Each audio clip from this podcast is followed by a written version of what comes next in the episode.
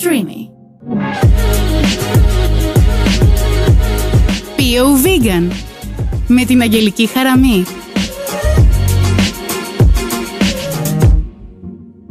Γεια σας, είμαι η Αγγελική Χαραμή.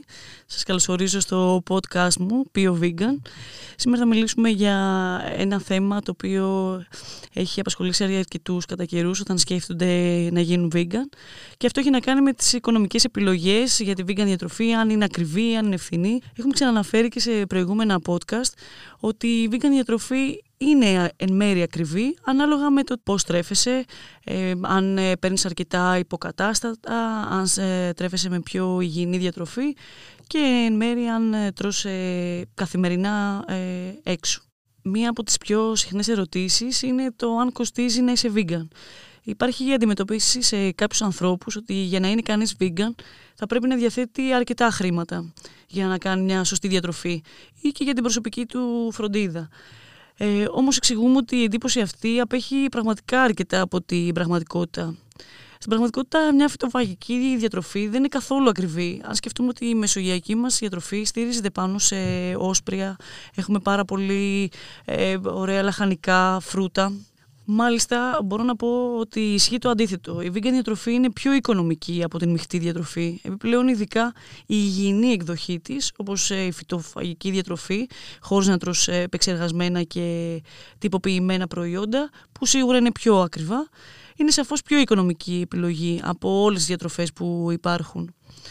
Φυσικά σε όλα τα είδη τροφίμων υπάρχουν και ακριβά και πιο φθηνά προϊόντα. Ας πούμε για παράδειγμα τα όσπρια που είναι σε μια ομάδα που αντικαθιστά ε, για εμάς τους vegan το κρέας ή το γάλα, τα ψάρια. Είναι αρκετά οικονομική. Στο σύνολό τους όμως τα όσπρια είναι σαφώς αρκετά φθηνότερα. Οπότε η διατροφή που βασίζεται στα όσπρια, τα δημητριακά, πούμε, τα λαχανικά, τα φρούτα, εκτός από μια πάρα πολύ υγιεινή επιλογή, είναι και αρκετά οικονομική.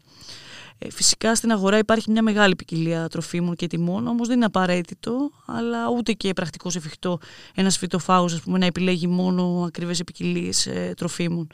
Δεν χρειάζεται να τρώει ας πούμε, κανείς ε, κοινόα ή αγριορίζη ή δικοκοστάρι καθημερινά, που είναι λίγο πιο ε, ακριβά μπορεί να τρώει κρυθάρι και πιο φθηνές επιλογές, οι οποίες είναι εξίσου υγιεινές. Όπως επίσης ε, οι αγαπημένες, φαντάζομαι σε όλους, ε, πατάτες, που είναι ένα πάρα πολύ ε, οικονομικό και εξαίρετα θρεπτικό. Βέβαια είναι λίγο παραγνωρισμένο τρόφιμο που αποτελεί βασικό θρεπτικό υλικό για πάρα πολλά πιάτα. Και υπάρχει διαβάθμιση και στη τιμή των λαχανικών και των φρούτων, ανάλογα την εποχή, ανάλογα τη ζήτηση και εννοείται αν έχει συμβεί ε, κάποια οικολογική καταστροφή. Ε, τα λαχανικά και τα φρούτα είναι απαραίτητα σε όλα τα είδη διατροφής αφού πρέπει να υπάρχουν σε οποιαδήποτε ισορροπημένη διατροφή είτε είναι vegan είτε όχι. Ακόμα και αν κάποιοι άνθρωποι καταναλώνουν περισσότερα φρούτα και λαχανικά από άλλους ανθρώπους μπορούν να ανήκουν σε οποιοδήποτε είδος διατροφής και απλώς να ωφελούν την υγεία τους καταναλώνοντας περισσότερα φρούτα και λαχανικά που είναι και το πιο σωστό και για την υγεία μας, ανεξαρτήτου του τι τρώει ο καθένας.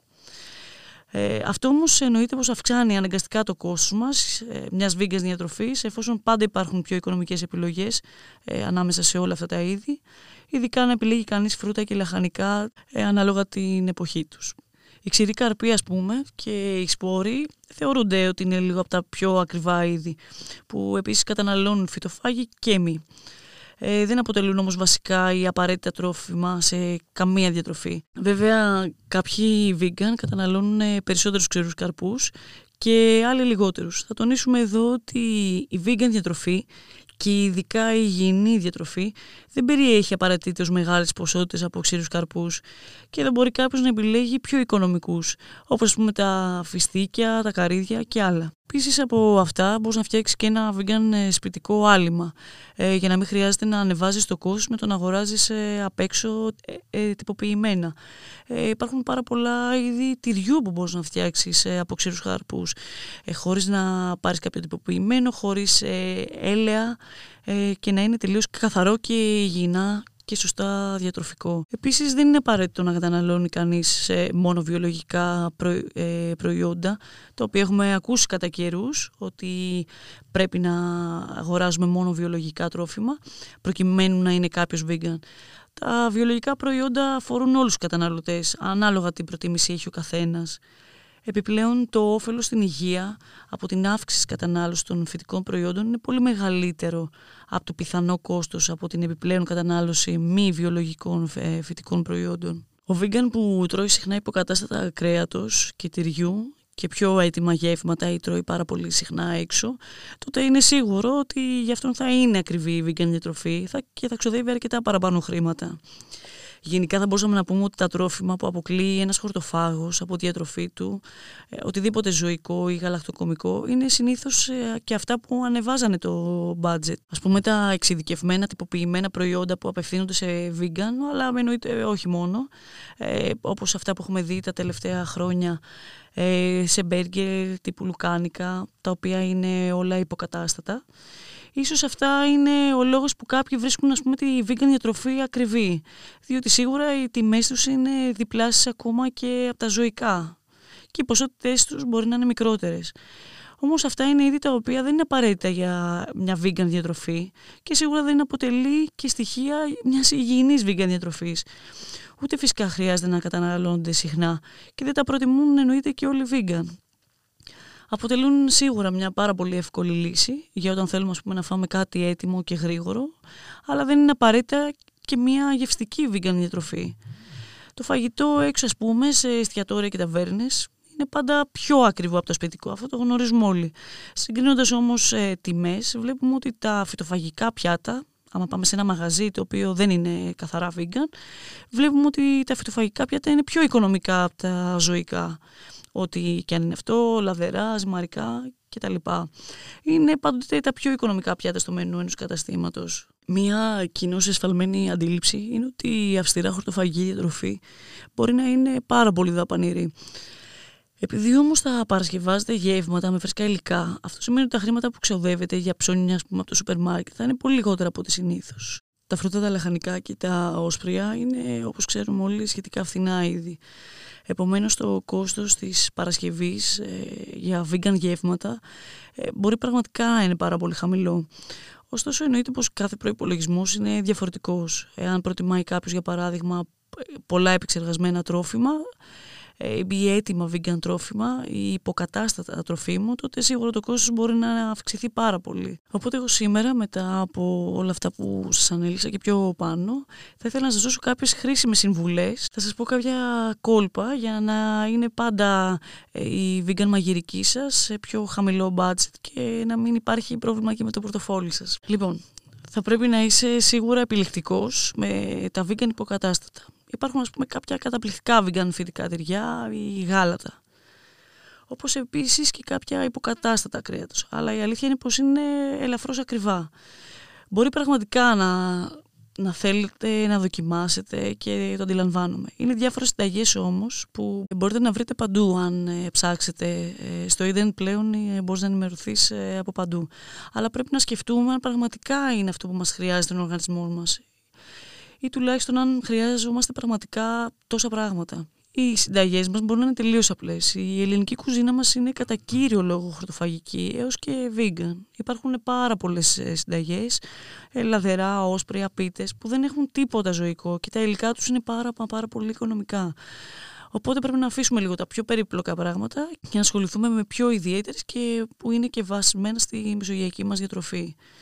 Επίσης θα ήταν πάρα πολύ σημαντικό και μια ωραία συμβουλή ε, που την ακολουθώ και εγώ τα τελευταία χρόνια να πηγαίνεις στη λαϊκή αγορά.